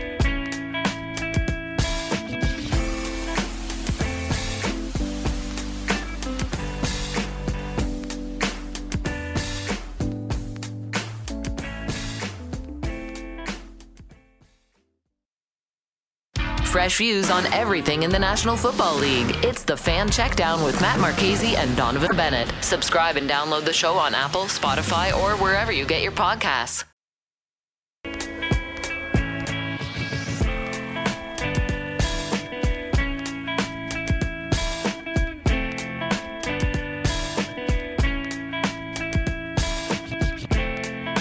Welcome back to the Raptor Show. I'm Blake Murphy. William Lou uh, stepping out for a little bit. It, momentarily here, we will be speaking to the president of the G League, Shareef Abdur-Rahim, who you may also remember from his time uh, with the Vancouver Grizzlies as well. Maybe we'll we'll pick his brain on what that experience uh, was like. He made the All Rookie team that year. Eventually had a, an All Star appearance as well, but that was after he left Vancouver after spending uh, five years there and like unbelievable Iron Man stretch. He played five seasons with the Grizzlies and only missed three games over the five seasons. Uh, pretty impressive stuff. Um, we're going to talk to him, of course, about the G League Showcase and the G League in general. The G League Showcase is going on right now in Orlando. We, have talked to you about it a little bit. So while we wait for Shareef, let's do a little Raptors 905 update because when we've updated them in this space before, they have not been positive updates. The team has had a, a really tough go so far.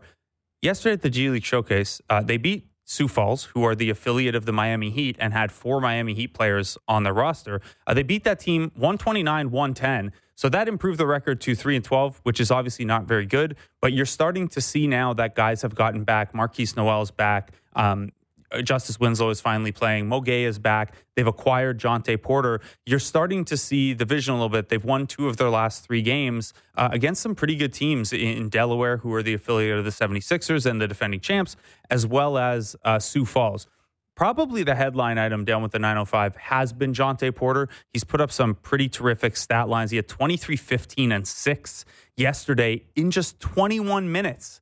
Um, he's hitting the three well. The passing is obviously there. I got asked a couple times on Twitter after that game, you know, what do I see for him as a as a potential NBA role? And you know, right now the defense needs to get up to speed a little bit. He has good instincts on that end. He's blocked a, a, lot of shots for this team. He had three blocks in 21 minutes yesterday. The team's defensive numbers have been better with him on the floor in this small sample. Um, but mobility wise and you know scheme wise, he's going to have to you know improve a little bit in that regard on the offensive end, if he can stay healthy, I think this is pretty clearly uh, a, an NBA offensive skill package. He's a guy who, yes, can shoot the ball. He, he wasn't shooting it particularly well before the 905 acquired him this year, but he has shot it really well since coming here. He shot about 40% on threes last year in the G League. And, you know, the shooting maybe for a big man is more of a, you have to have that as a show me weapon of sorts. I think with him, it is beyond that. It's an actual thing where you'd look to get him pick and pop opportunities or those Marc Gasol kind of trailer and transition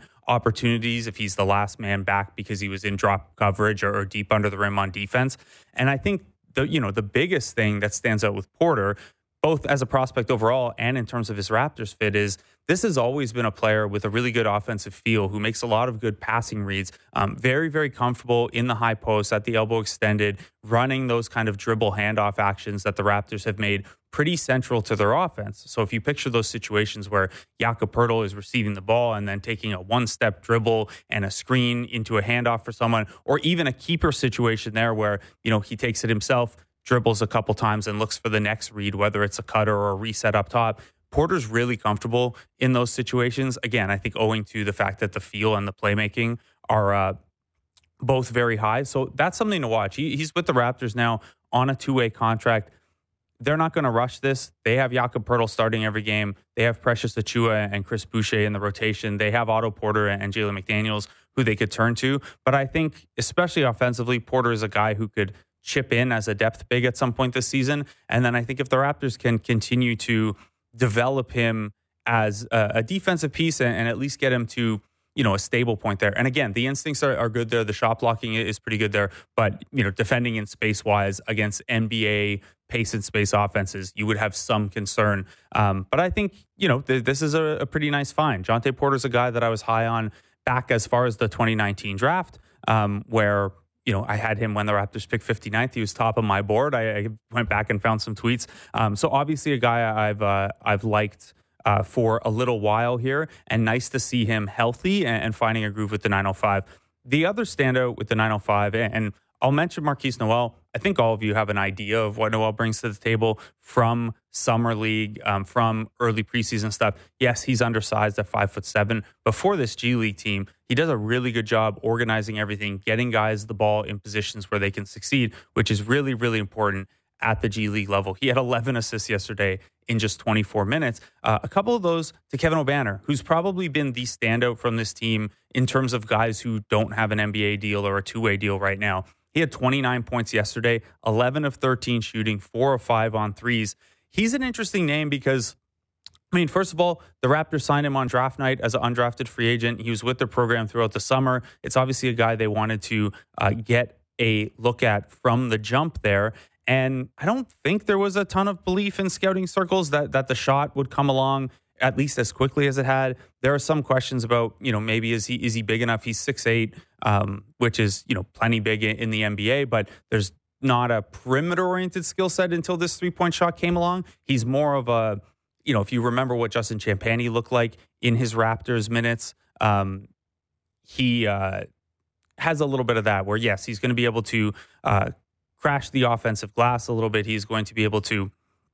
Um, you know, work in transition and, and, as a cutter and things like that. But when you're a little undersized, you have to add that three point shot for the um, for the skill set to scale. Sorry, I'm just trying to figure out uh, when we're when we're getting Shareef here. Uh, should it should be momentarily. We'll uh, we'll connect with Shareef over phone instead of uh, over video here as we pivot. Um, so 9:05 play again Friday at 10:30 in the morning. So we'll surely talk about that on the on the show because we'll have just come back from uh, uh, we'll have just finished the game when when our show starts here. So that 905 game on Friday will be the end of the 905's G League Showcase Cup season. The standings reset for the final 34 games of the year. The 905 are back underway on December 27th. And that's a really nice thing, obviously, because they're 3 and 12 at this point. Um, you know, you, you just have to put that behind you, and, and the standings resetting really allow you to do that. That's a, a nice boost for um, head coach Eric Khoury. It's nice for these guys like a Justice Winslow who's coming in late, like a Jontay Porter who's coming in late, like a Markquis Nowell who has dealt with injuries. Um, and, you know, maybe those guys, of course, they wish they could have contributed to a better record than 3 and 12, but you don't want to start with a, a team and a situation that is at that level. So, the standings reset here is really, really nice. And the only pieces missing for the 905 at this point are um, Javon Freeman Liberty, who continues to be out with an ankle injury, and Omari Moore, who uh, had a, a, break or a fracture in his hand a couple weeks back and is expected to be out a couple weeks more. So, um, you know, Javon Freeman Liberty, I thought was the one of the two way players closest to being Raptors relevant at the start of the G League season, but he's been injured on and off with, with a nagging ankle injury. So he hasn't been able to pick up steam that much. I would now say that Jontay Porter is probably at the top of that list. The Raptors with a little bit more guard need than front court need, um, but Porter is probably, in terms of proximity to an NBA skill set, certainly offensively and probably overall. Um, now, having said that, if Malachi Flynn or Dennis Schroeder were to get hurt, Markquis Nowell is the only other point guard on the roster. Uh, Will Lou is back with us. Uh, what's up, man? What's going on, man? I'm sorry to sorry to leave you. I thought uh, everything was taken care of, but you know it's all good. That's all right. Uh, enjoyed uh, watching you from upstairs on my Sportsnet Out app. I'm serious. This is not a promo. This is how I kept track of what's going on. And uh, yeah, ran downstairs obviously as soon as I saw the messages. But um, yeah, we're going to work to get Shareef on the line. But uh, I do appreciate, um, you know, the fact that the 905 actually have healthy, talented players available yeah, for them now because it's like I really do want to keep track of it. Um, I, I, love tapping into these games, and, and I do want to know if there are other pieces in the pipeline for Toronto. So I'm curious to see how they track that progress. I saw one question, and I'm curious to hear your thoughts on this. So certain teams do have their first round picks who are largely playing the G League at the showcase. The Raptors don't. Right. Gradey Dick is with the Raptors. He is not down in Orlando. What do you think went into that decision? I think the Raptors have historically operated that way. Um, they have treated the G League showcase as what the name says. That's supposed to be a showcase for the G League players. Okay, now so that's this is not like a one-time thing. No, that's not, and okay. that's not a knock to any organization that sends their NBA Oh, guys oh, down there. You know, those guys want to show out for future opportunities, or you know, maybe you're trade chip or whatever. It's but literally a showcase. the Raptors have historically been like, that's for the G League guys. Let's let, let's you know make sure that because if Gradey Dick plays in that game, you know maybe that's no minutes for Jay Sean Page, who was a really good player during the stretch where they had nobody, and Fair. you know probably a little on the older end now, but could still maybe get a two way or a ten day look if a team needed that particular skill set. Um, if Gradey's down there, you know maybe MK McCormaker, you know the, like obviously that's not the same position, but you only have so many minutes to go around. Um, Kevin Obanor's probably the the chief one where you know, maybe Gradey Dick starts in that spot. And instead of a 33 minute game where he scores 29 points really, really efficiently, and any scouts who are there are like, huh, maybe we were, maybe we slept on this guy as a potential shooting development, as a potential energy guy, um, you know, he gets to show out a little bit more. So that's historically what's gone into those decisions for the Raptors. Um, obviously, you'd be a little bit more competitive the more NBA people you have down there. Didn't seem to help the Miami Heat and the Sioux Falls Sky Force yesterday, though. Mm. Okay. Um, By the way, Justin Champagnie was the best player in that game for Sioux Falls, and he's not even on the Heat roster. He play, he started alongside four Miami Heat players, and he was the best one. it, it, look, I actually really like Justin Champagnie. Um, gotten to know him a little bit. Did an interview with him. It was great to just look up his history. His brother's doing really well as well. Mhm. Um, but there is some level of me that's like, okay, that's objectively funny that he said free me, and he immediately Yeah. was freed, and um, you know now he's looking to be freed. I Yeah. suppose I mean, the G he- League, but He's putting up numbers though. Like He he's he's averaging He's- he's a talented player almost sure. averaging 21 and 10 with 2.6 assists, 2.3 steals, 1.3 blocks. Yeah. He's got uh he's got numbers. Now, the one thing that's going to knock against him is, you know, he's still not hitting the 3 Mhm. which like I just kind of laid out with Kevin Obanor, you can be an offensive rebound guy, you can be an energy guy. Justin Champagnie has expanded his self-creation game a little bit, but if you are kind of an undersized power forward type skill set wise, you got to be able to knock down that Oh, three. yeah. And that's something where, you know, Obanor doing this even in a small sample has probably opened some eyes. Yeah. Um, man, Justin Champagnie almost had that random game winner, which would have been amazing uh, for his Raptors career. I don't know if it would have changed anything tangibly, but it was a game there where he almost, I think it was the Celtics game. But um, can I ask you about Gradey's appearances down in the 905? Because I know a lot of people have been tracking this, and I think all people really look at is the box score. Because let's be real, let's be real, like a lot of people aren't as tapped into the 905. So what they do have to assess is the box score, and I think for a lot of people they get a little concerned because he goes down there and he is still putting up lots of shots, but not a lot of makes. What have you taken away from Gradey's performances with the 905? Is he doing something differently? Is there something to work on? What are your general observations getting to see him play in an extended environment? It's it's a bit of a mixed bag, and I should be clear off the top that the G League, especially his first couple games there, when they had no point guards healthy, um, when they didn't have you know a Jontay Porter or a Justice Winslow to be that kind of connector and playmaking big, um, yeah, that's a really tough environment for anyone to drop into, but especially someone who is you know, not a shooting specialist long term, but right now that's his skill set, right? They're trying to free him off the ball for catch and shoot looks. But if you don't have a point guard to do that, if you don't have a big to set those good screens off ball, that can be tougher. So he had a little bit of a, a tough time fitting in that way. Having said that, you shoot 29% on threes over seven games. You shoot 29% on threes over seven games. Mm-hmm. And I thought at times there's been hesitation that set in, a lot of pump a lot of pump fake, take one dribble in, and then maybe you know contested floater from too far out, rather than get into the paint, rather than take that three initially. Um, I, I was starting to get a little bit encouraged with, hey, he's starting to rebound more. The transition defense, which had been a problem at first, had picked up a little bit. I thought the last game he played with them was arguably his worst game there. So maybe an off night, maybe a, a step in the wrong direction. I think he'll be back down there before long. He won't be there at the G League Showcase, but who is there at the G League Showcase is Shareef Abdur-Rahim, president of the G League, who joins us now. Shareef, thank you for doing this. How are you? I'm doing well. Thank you. Thank you for having me. Uh, I got to ask first about obviously the, the most important G League call up this week. Our pal Mark Valena uh, leaving you guys to go to the, the NBA content side. How big a hit's that? Mark Valena? Yes. No, he's with us in the G League. Oh, okay. I saw he got a job promotion. and The the job title's NBA now. I thought maybe he was he was uh, doing a little less with you guys. Oh, he, he did get a he did get a promotion. I think we we promote him. He, he's a, um, a, a associate vice president or vice president now of content of all of the G League. But Awesome. um, he's still with us. Okay, Yeah, great. That's great to hear. got- got- yeah, no, no, we we we keeping Mark Lane as a gym. We're keeping him. We're not letting him. not letting him get away. Um, all right, so it is the G League Showcase this week. It's down in Orlando. We've had it in Mississauga here before, and it's of course been in uh, Vegas. Um, what are you most looking forward to this week? Uh, How do you, you know, th- this showcase? We talked to Mark Stein, and, and it's about you know GMs meeting up together. I talked to G League people. It's about the scouts being on the on the ground, and then obviously getting that G League product in front of more eyeballs, both in person and through you know G League TV, the the new deal you guys have with Tubi. Um, what does this week mean to you? What, what is front of mind for you this week in Orlando? Well, you know, it's the first year we're here in Orlando. We have a, a four-year partnership here with um, with the Hyatt and uh, the, the Greater Orlando um, Sports Commission to to bring our showcase here. And like you said, it's been in a number of different places. So, one, excited to get it started here. We've now had a full day of games and into our second day. You know, just what Showcase has become kind of this meeting spot of the basketball world. And it's the one time during the year where uh, you know, I think all of the basketball people and you know sports people take notice of the G League, and you know, I think you know our the tournament we have here, the Showcase Cup, our, you know top teams that to this point in our, our season competing for um, the Showcase Cup trophy and a hundred thousand dollars to to our guys.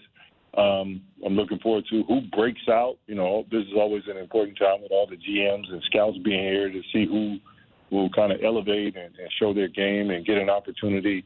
Um, and then just, you know, seeing people, you know, so many people from around the, the NBA and the basketball world, just seeing folks, that's, you know, always a highlight. In terms of the the Showcase Cup tournament that takes place, so the eight top seeded teams, you know, playing in, in a knockout environment here in Orlando. When the NBA was designing their in season tournament, how much did they talk to you guys about? Hey, what's worked with the G League Cup? What's worked with you know you guys resetting the standings after a certain point in the schedule? Were, were you consulted as they put the in season tournament together? Yeah, we work, you know, obviously like with our rules and, and our format and the league overall, we work really closely with um, league operations on the on the NBA side, and that's kind of who um, you know worked through the, the makeup of the NBA in season tournament. So they they you know that was it was some, some elements there that were were bottled you know borrowed from us you know in the first part of our season, some elements from the WNBA, and you know then obviously some unique factors that only the NBA can do. Um, but but definitely, I think you know a lot of you know what you see in the G League. You know our tournament format, our rules, um, you know coaches challenge, reset, um, the shot clock, all those you know a lot of that starts with us. That's you know being somewhat of a, a, a innovation hub for the NBA. A lot of that you know starts with us.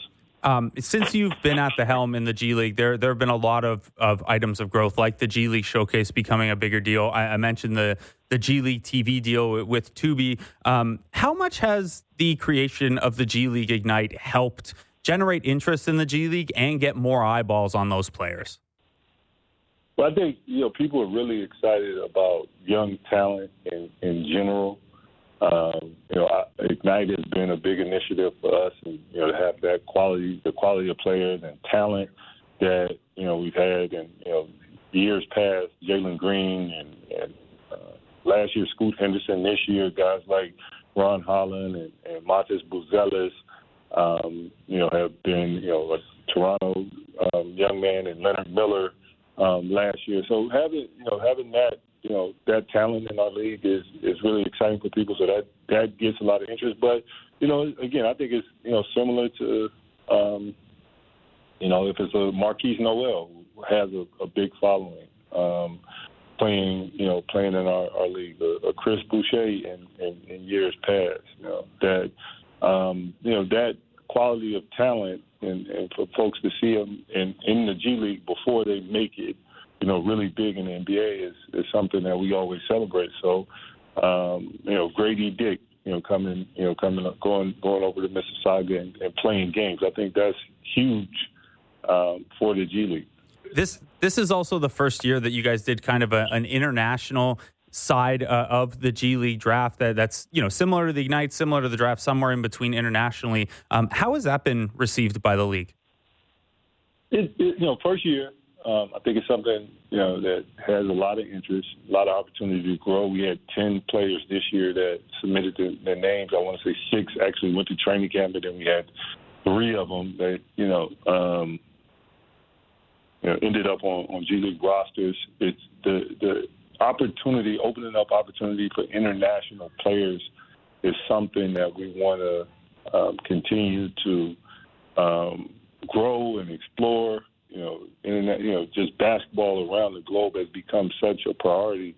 Um, you know, we think, you know, you know in the G League, it, it should be, you know, a place where players also have an opportunity to grow and develop. You don't you don't see as many young players come here that aren't already connected to an NBA team. You know, those that are connected to NBA teams obviously come to the G League for the, with their NBA teams to develop. But we think there's even opportunities for young international players to, you know, have a pathway to the NBA through the G League. So we're going to, you know, continue to look at what's the best way to open up those avenues for, for players, and we think is, you know, good for basketball, obviously good for for the G League. You know, it's been beneficial for those those players as well in terms of the you know more veteran players or even guys coming out of the the college system as rookies, um, you know, two small changes that that the G League's made under your tenure in, in a, along with the NBA is you know, one, you guys added a, a third two way slot recently. Um, so that, you know, expands the NBA roster, the number of guys that are down there. There was also in the latest collective bargaining agreement an increase in that Exhibit 10 bonus amount. For anyone who doesn't know, the Exhibit 10 bonus is hey, you come to camp with the team. If you stay with the G League team long enough, you get a bonus that kind of supplements the G League salary between uh, Shareef, between that increased Exhibit 10 amount and the third two way spot, have you guys noticed an increase in the overall quality of play and talent pool in the G League?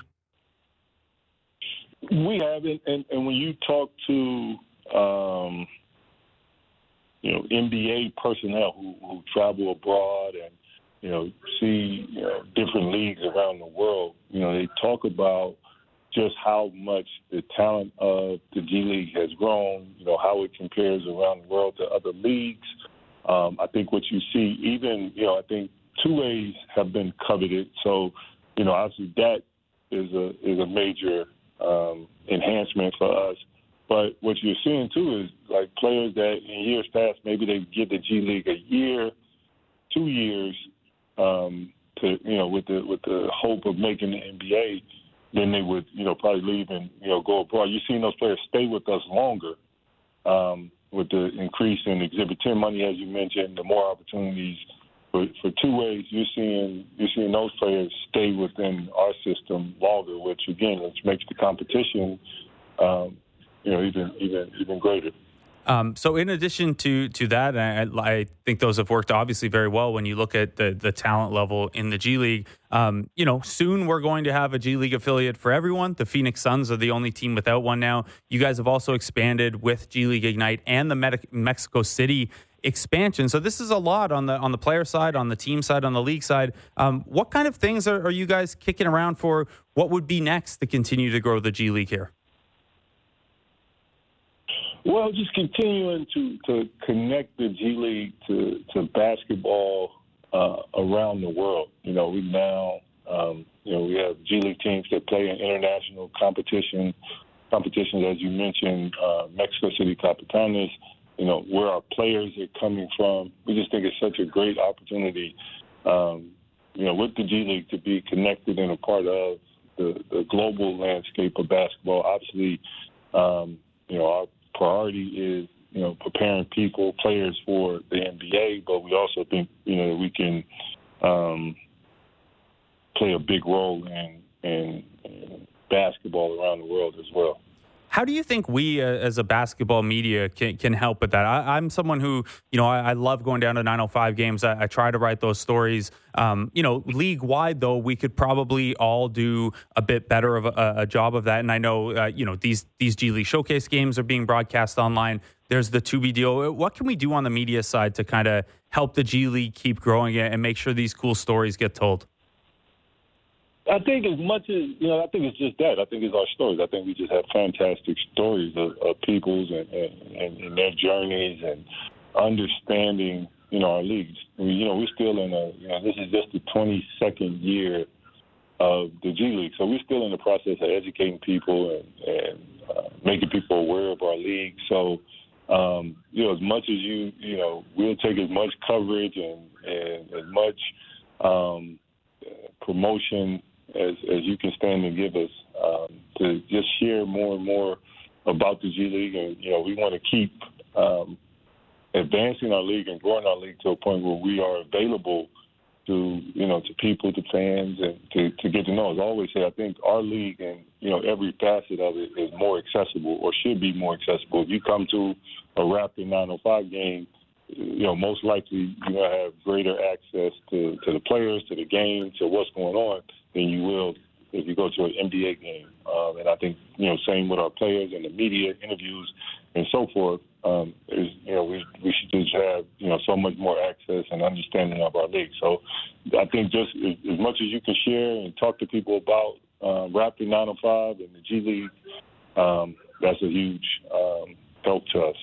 All right, Shareef, uh, before I let you go, this is a Canada wide show. Uh, my co host Alex Wong released a, a, book earlier this year about the creation of the Toronto Raptors back in 1995. Got to ask you about your experience with the Vancouver Grizzlies as well. You spent five seasons in Vancouver. Uh, what did you like most? What did you enjoy most about your time with the Grizzlies in Vancouver?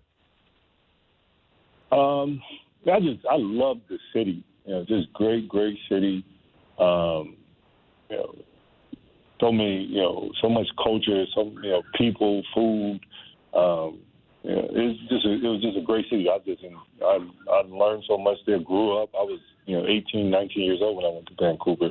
Um, great people. Um, yeah, so just yeah, I just love the city. You know, one of the great North American cities. Well, thanks so much, Shareef. Uh, we, we really appreciate you taking the time out, uh, especially during a busy time with G League Showcase. Best of luck with the uh, the rest of the showcase and the rest of the season. Thank you so much.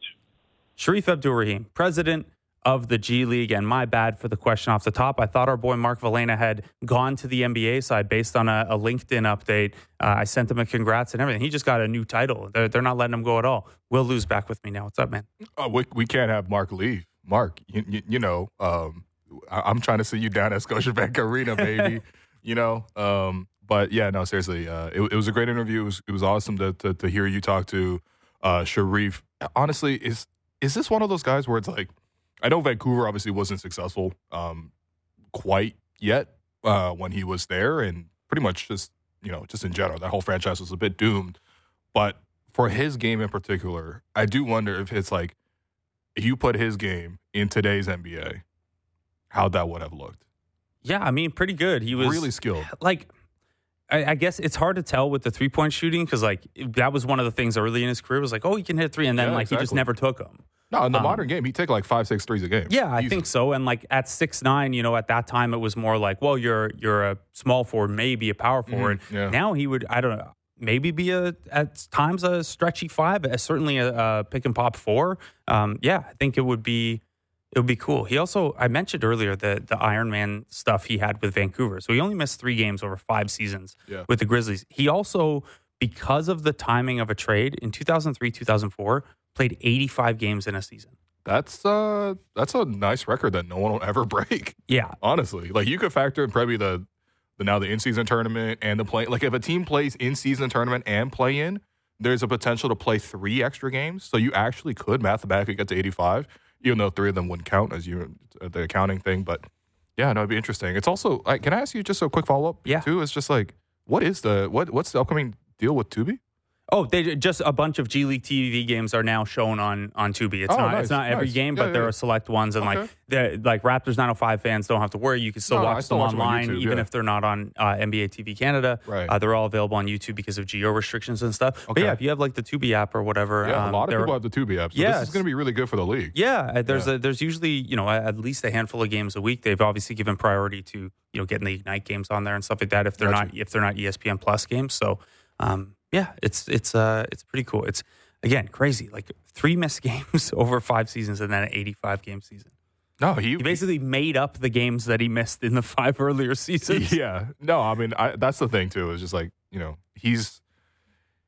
Yeah, I mean, I know the Grizzlies is kind of a sad story, really, but um, you know, I, I, I, I still, I still feel like a real like sense of joy when I walk around, um, just anywhere in Canada, and you will see some Shareef Abdur-Rahim Grizzlies jerseys still to this day. Yeah, a it's very an elite throwback. Yeah, Um, seriously. Speaking of great gear, Yeah.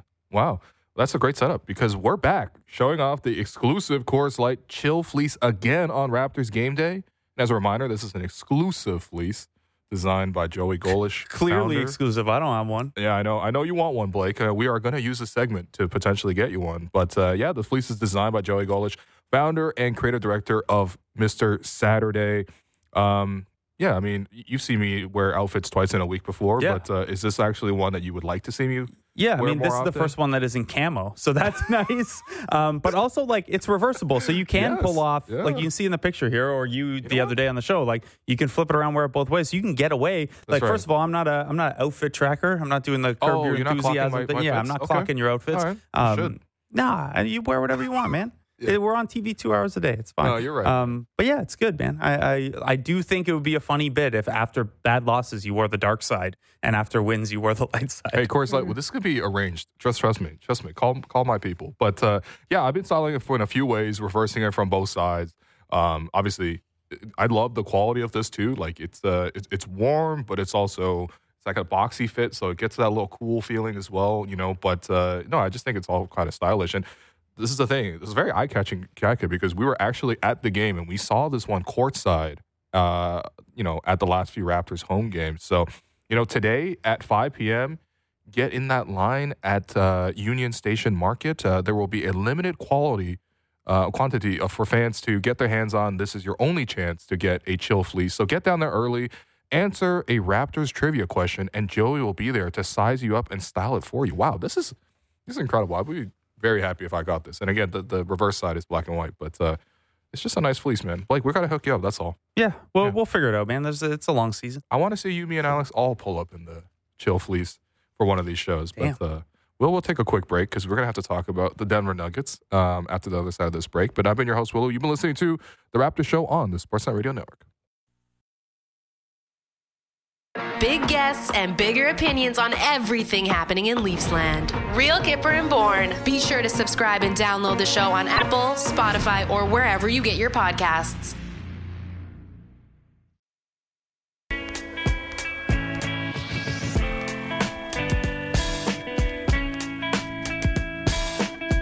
Welcome back to the Raptor Show on the Sportsnet Radio Network. I'm your host William Lou. Continue to be joined by co-host Blake Murphy. Again, great interview.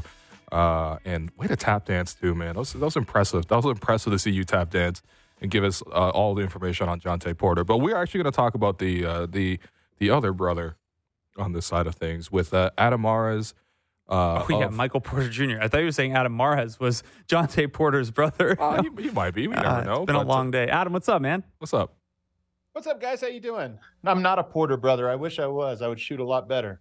Well, they they all have like one bad injury at some points, but they also have every God given talent on earth when when they are healthy, which is great. Uh, so, Adam, you're at, at DNVR Sports and the All City NBA pod with, with Tim Legler. Um, man, we we messaged a little bit after the Nuggets won the championship last year, and from a like media and fan standpoint, how much more chill has this regular season been to you versus regular seasons in the past coming off of the championship?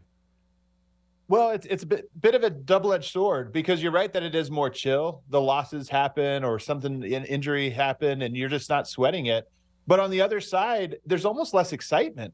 I mean, Hmm. the Nuggets, to me, it feels like nothing matters. They're above the regular season. I say that kind of in jest because nobody should be above the regular season, but that's kind of how it feels. And so it's a little bit of a weird feeling. Yeah, I just remember after the Raptors won the championship. But this is totally different. This is like if uh, you guys won the championship and Jokic was like, "All right, I'm out of here.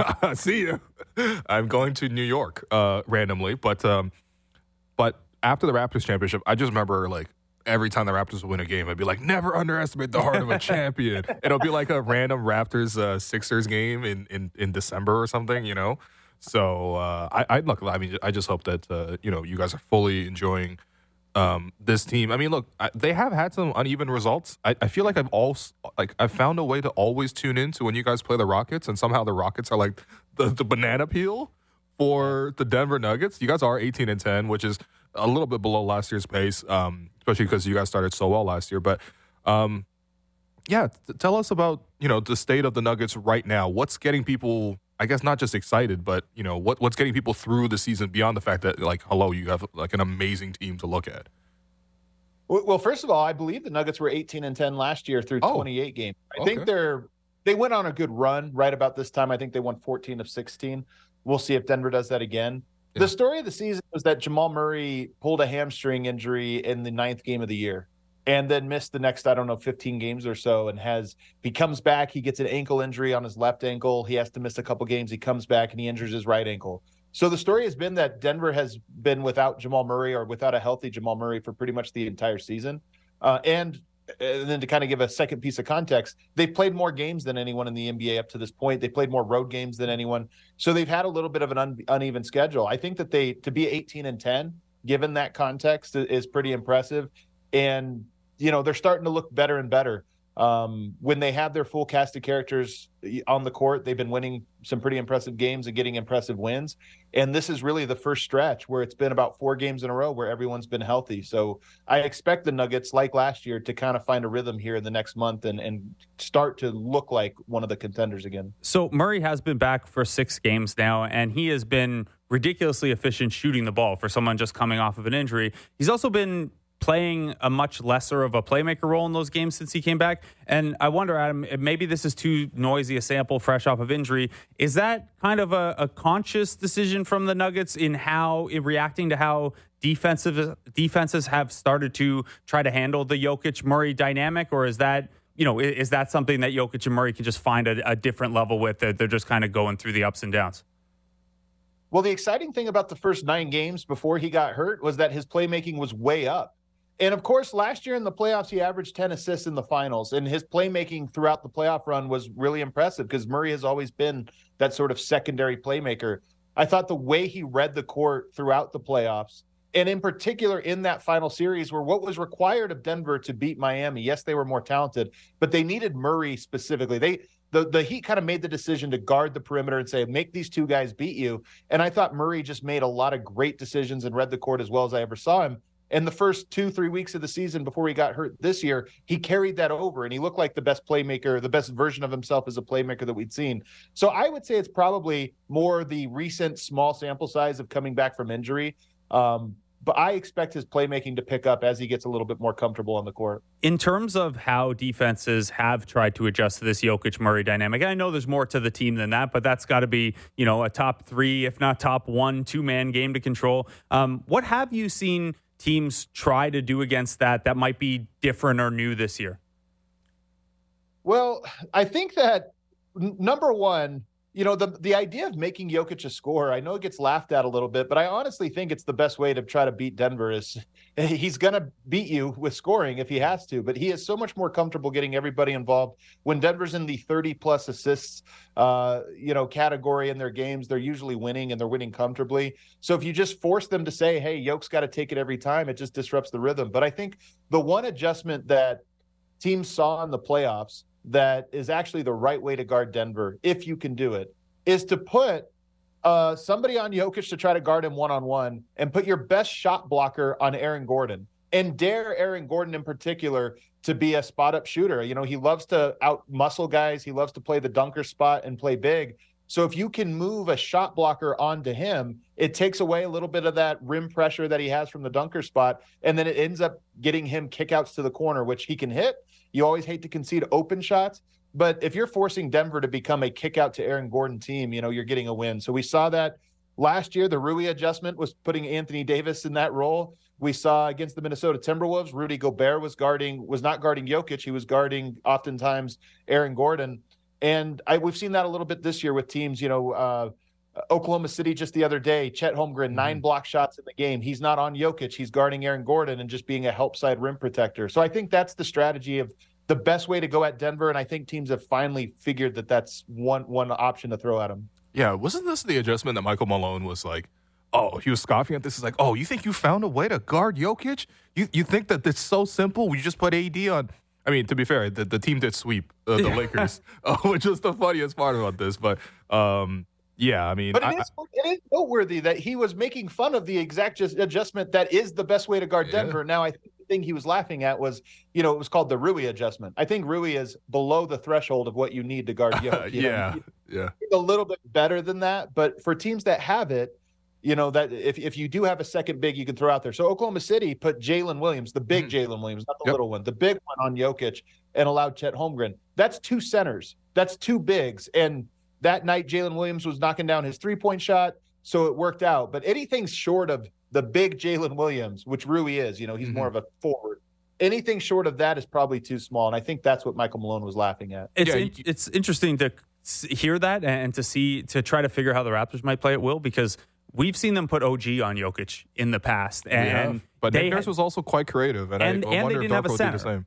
they have Jakob Poeltl now, which they didn't Yeah. have in previous meetings with Denver. So the way Adams laying it out, I could see at least when Jakob is on the bench, OG on Jokic and Scottie Barnes on Gordon in the Mm-hmm. corner being that help side shot blocker because he's the best shot blocker on the team. But you're probably going to have Poeltl on him to start still, you figure, right? Uh, no, I actually prefer the Nick approach of putting OG on Jokic. I think he's he's been able to front the post, you know, pick off a couple of entry passes. I think in addition to forcing Jokic to be a scorer and also bringing the help in the same way, um, you know, limiting his touches will also be kind of key. But hey, listen, it's hard to know what Darko will do because it's a different coach. But I also wanted to flip it um, to the younger guys because that's another thing with the Nuggets this year. And I saw you tweet out um, hashtag Project Dynasty, and I was like, "What is this?" But uh, okay, fine. You know what, Project Dynasty. And I want to ask you about the Nuggets prospects, the younger players, in terms of just their long term potential towards, let's say, contributing towards a potential hashtag Project Dynasty. Uh, I got on the list Peyton Watson, Zeke Nnaji, Jalen Pickett, uh, Christian Braun, uh, Brown, and uh, Julian Strawther. I'd love to hear you rank those five in terms of just like most promising, most able to contribute. Um, and then also maybe just a little bit about their games in general. Because we know who the main nuggets are. Like we literally watched you guys win a championship. Who are the next wave? Well, I think the whole idea of Project Dynasty is Denver has five guys that you can lock in. Their starting five are just they're good. They're locked up for a long time, and they you know they can win, but you need guys behind it. So Mhm. do you go with every year you try to find a new veteran and then you lose them? Jeff Green's gone, then Bruce Brown's gone. You just try to find that every year. Calvin Booth instead says, you know what? Let's get some young players, and that'll give us a three four year window with the same core. So that's why we we joke about Project Dynasty. But to answer your question, Christian Braun played in the playoffs last year all throughout. Yeah. He played in the finals and he played at a really high level. So I think you can chalk him up. He's not necessarily an upside play. I think he's just a very solid defensive player who's low mistake on both ends of the court. And he projects to be a good bench player for years to come.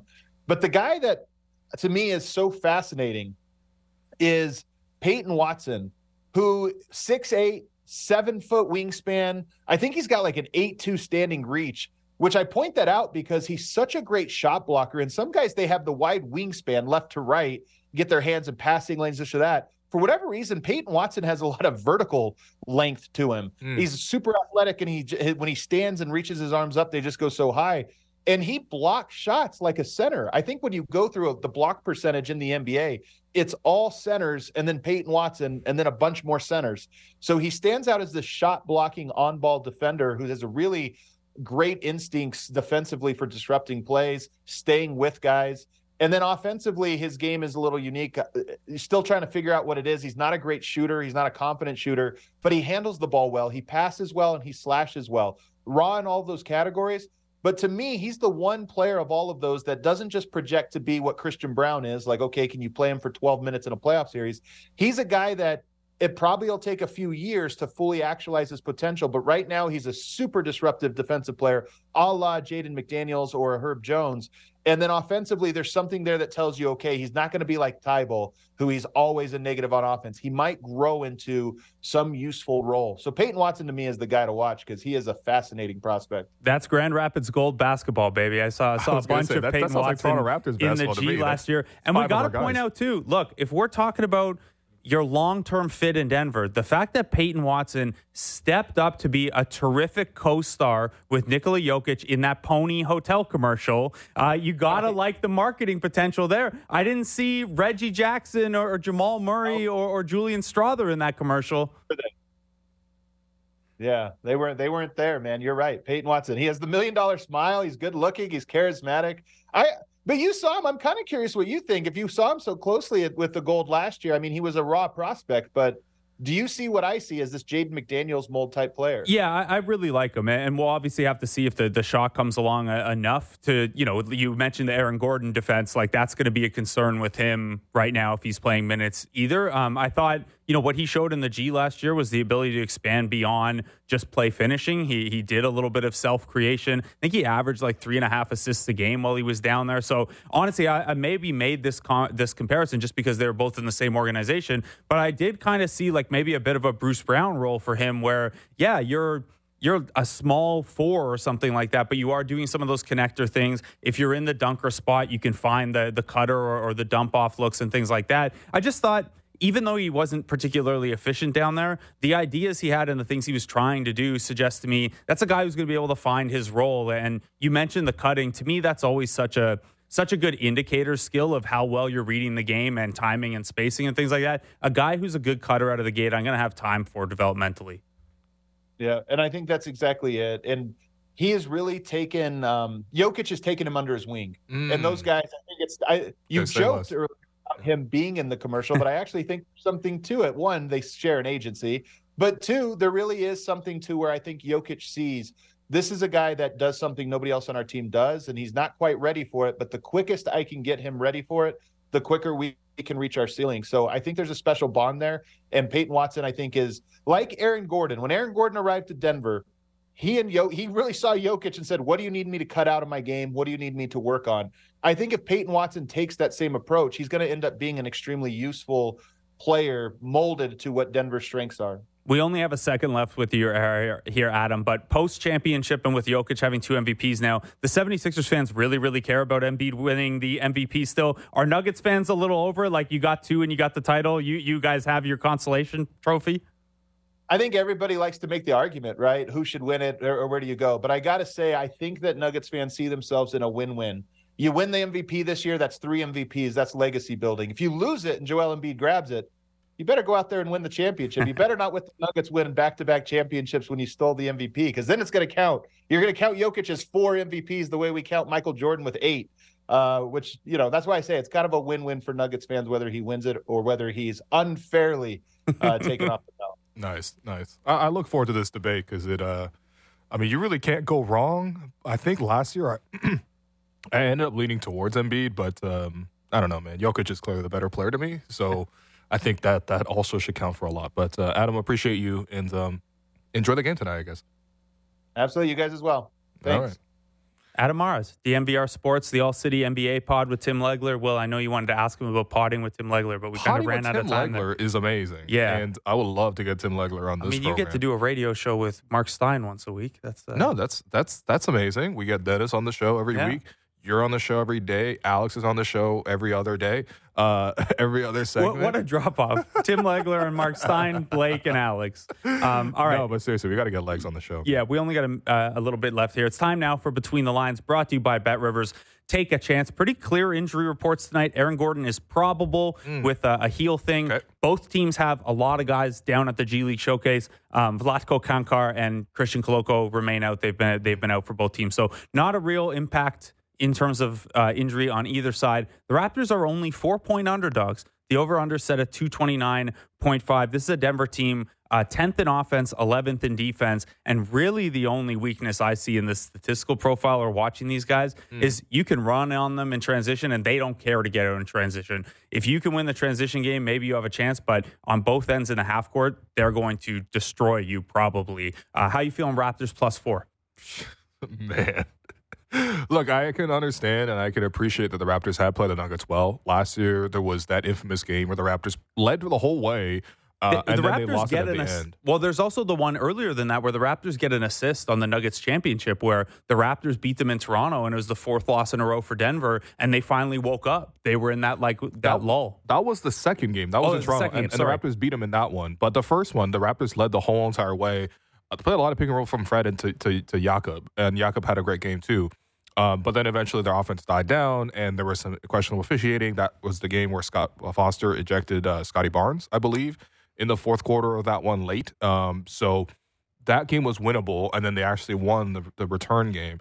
But like honestly, the Nuggets are just such a clearly better basketball team than the Raptors right now. And even if you say the Raptors have the personnel or maybe they have the schemes left over from last year to make it tough on them, I kind of doubt it, man. The Nuggets are just in a very, very different tier. So I'm definitely backing the Nuggets on this one. And but my biggest thing is just what's Dark we're going to do? You got to be very creative tactically to stop uh, a great player like the like Jokic and also a great two man pairing. So uh, that was Between the Lines brought to you by Bet Rivers. Take a chance. And that does it for us today. I've been your host, Will Lou. You've been listening to The Raptor Show on the Sportsnet Radio Network. Make sure you find The Raptor Show wherever you listen to podcasts. Subscribe, rate, review the show. Thanks once again to Marc Stein, Shareef Abdur-Rahim, Adam Mares, producer and co host Alex Wong. Thanks for nothing, buddy. Blake Murphy, our board producer, Derek Brandale, Jennifer Rolnick, David Sis, Jared Manatad. We'll see you tomorrow.